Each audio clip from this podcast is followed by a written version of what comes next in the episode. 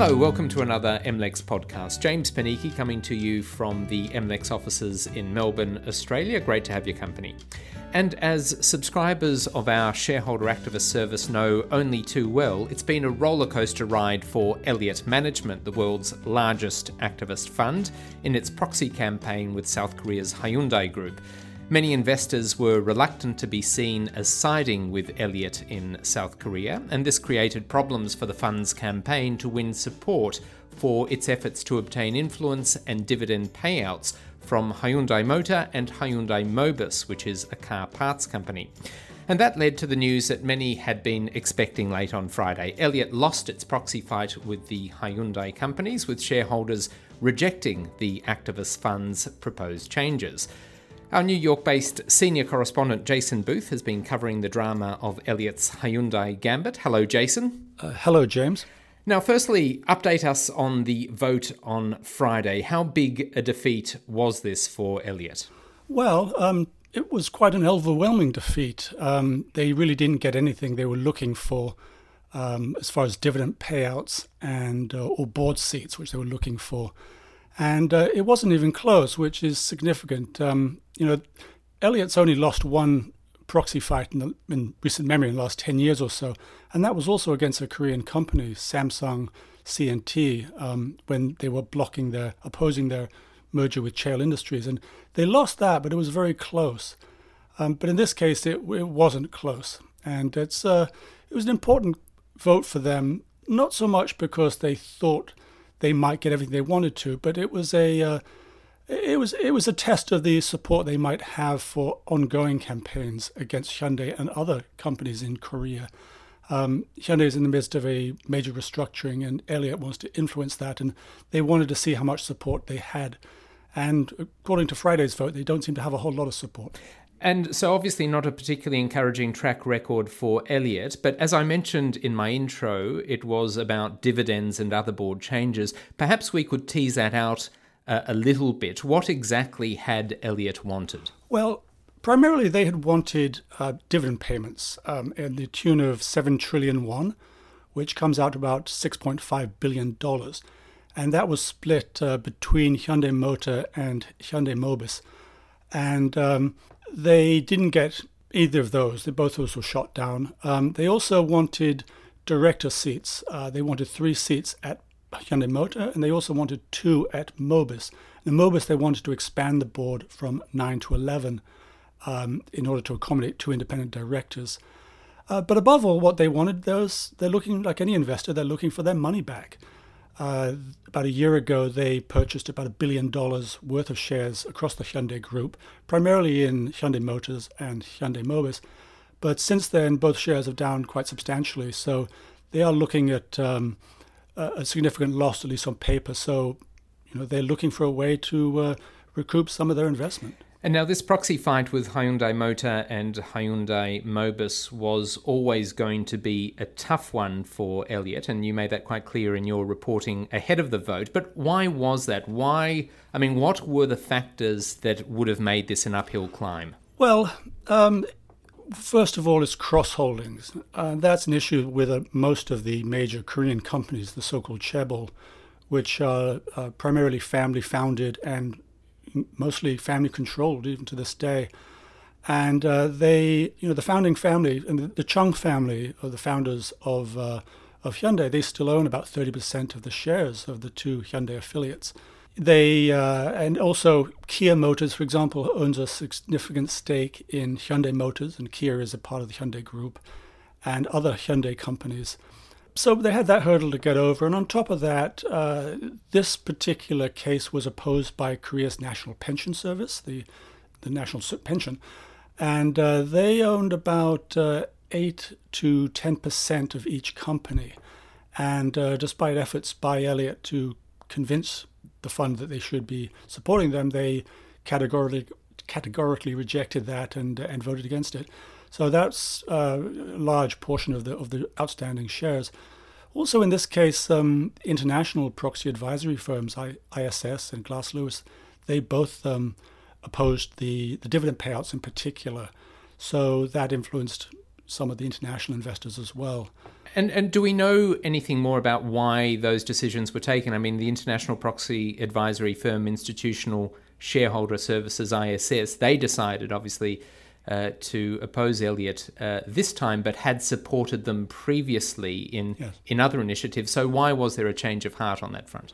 Well, if you look at the last one they supported in um, in May of last year, uh, it was situation with uh, Hyundai Mobis was trying to do some reorganization, and Elliott was opposed to it, and ISS agreed with them, and as did uh, as did the National Pension Service. So that uh, particular transaction was a merger between Hyundai Mobis and the logistics affiliate Hyundai Glovis, and that was opposed. Um, you know, that in a sense was a referendum on that particular deal, and it wasn't a referendum on Elliott. This time around, uh, you know, Elliott was making specific demands on cash payouts and wanted a seat at the table on the board board seats.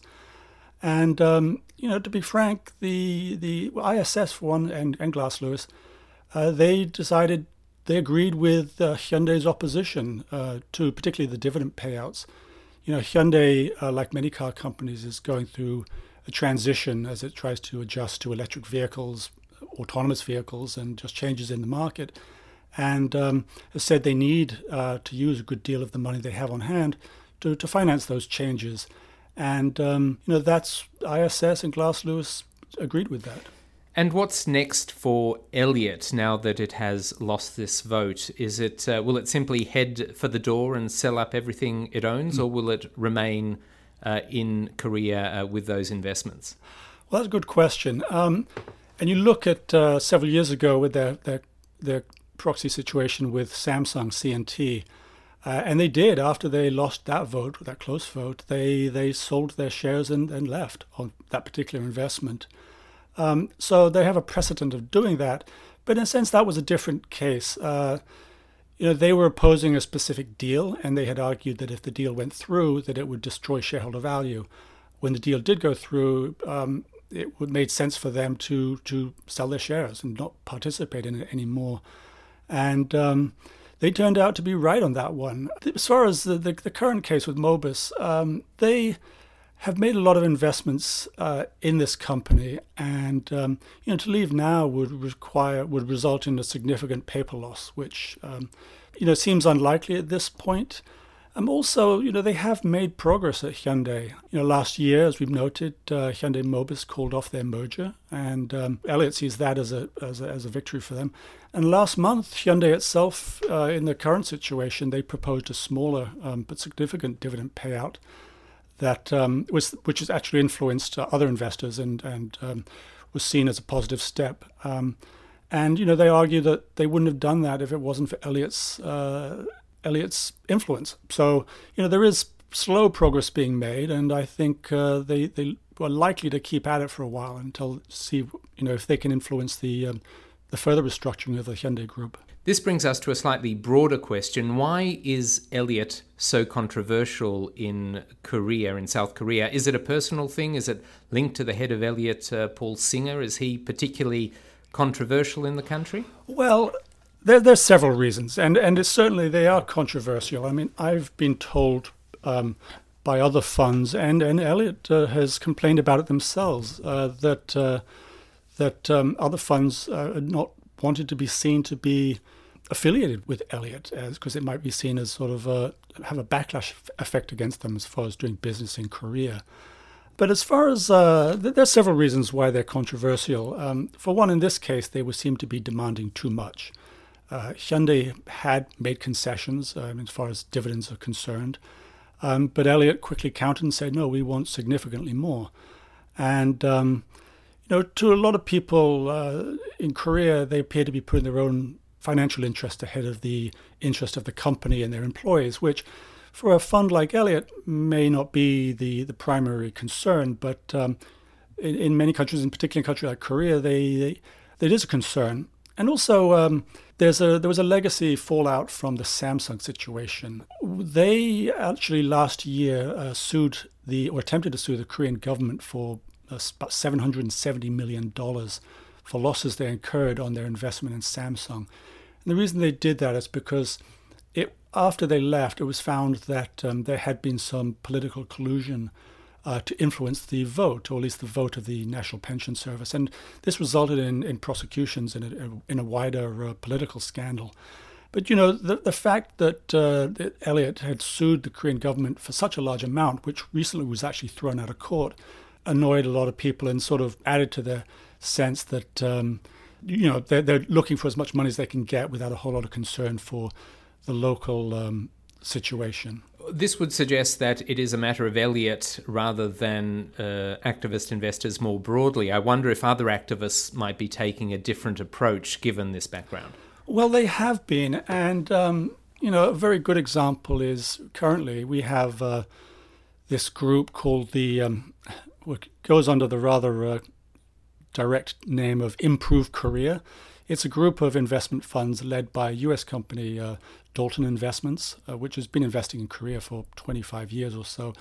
But uh, they also teamed up with a local fund called KCGI, um, which is the largest activist fund uh, in Korea, and another Korean fund called Value Partners, Brandes Investment, and Sequoia Capital. Um, and to sort of uh, sort of as a lobbying group, um, sort of uh, putting out statements, uh, sending letters to political figures and the pension funds and and to the public, um, arguing that uh, that corporate governance needs to be improved in Korea because it's it's creating what the, the so-called uh, Korea discount, the underperformance of the Korean stocks versus other Asian countries, and pointing out that this is a detriment to uh, Korean investors, the pensioners, and uh, with an aging population. Um, that uh, that the Korean public's going to lose out because their their savings are not being invested well and not making a proper return. So, uh, you know, they've been trying this more um, broader diplomatic approach, and uh, you know, we'll, it's yet to be seen how successful it will be or not. So, if we had to summarize the state of play at the moment, what's the status of Korean shareholder activism in general? Do you believe? Well, I think given what we've been seeing, you could say it's maybe stuck in the slow lane.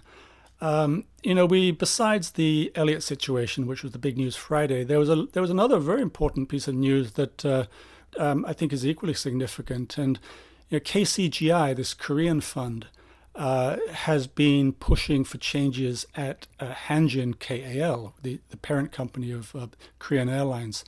And um, not only has the stock been underperforming, there have been scandals and, and criminal investigations regarding some of their management. And um, KCGI had been pushing to put uh, certain proposals on to, to investors on, on, for a vote next week, uh, looking for improvements of corporate, corporate governance and uh, limits on director payments and the like. And um, the Korean court, uh, the High Court, actually last week blocked that they uh, they said they couldn't go ahead with that because they agreed with Hanjin's argument that under um, Korean regulations you have to hold stocks for at least six months before you can make a proposal to shareholders. KCGI took their stake in August and made their proposal in, in, in January. So they didn't quite make that. Now, KCGI uh, will say that you can ru- read the rules in different ways, but the court agreed with Hanjin. Now that's an important uh, case because um, you know that uh, that rule itself will eliminate the uh, kind of event-driven activism that is very common in the United States, where a fund will, you know, following a major event such as a merger announcement or a financial restatement or the like, they will jump in and take stakes and, and agitate for change and, and go from there. And many of the big cases you have right now in the United States, uh, with Starboard Value and uh, Blue Mountain and P&G, and uh, this uh, Starboard Value with uh, with Bristol Myers Squibb and Celgene merger, you know, those are both uh, current event-driven cases that would not be allowed under this reading of the Korean rules. So that is a setback. Um, but that Hanjin case also has another interesting sideline in that um, the National Pension Service, which ironically was the fund that blocked um, Elliott in their, their campaign for Hyundai, is also pushing for change at Hanjin and is pushing through a proposal that is calling for the dismissal of their CEO and one of their directors because of alleged um, embezzlement. You know, and the courts, unlike with KCGI, um, the courts actually have approved that to go forward. So, you know, what that kind of shows to me is that uh, there will be change in Korea, but it will be done by Korean institutions at the Korean pace with the consent of the Korean government which could be slower and less broad and uh, profitable than some of the international funds are looking for. Okay, Jason, look, thank you very much for your uh, coverage and your analysis of the vote over the past week. It's obviously a fascinating moment for South uh, Korea. So thank you very much for talking to me today. Thank you, James. Jason Booth is MLEX's senior correspondent covering shareholder activism. You can find a link to some of our reporting on this at the MLEX website. And while you're there, feel free to check out our other podcasts from MLEX reporters around the world covering a range of regulatory issues and boardroom intrigue. I'm James Panichi, MLEX's Australasian Managing Editor. From me and Jason Booth in New York, thank you very much for your company. See you again soon. Bye for now.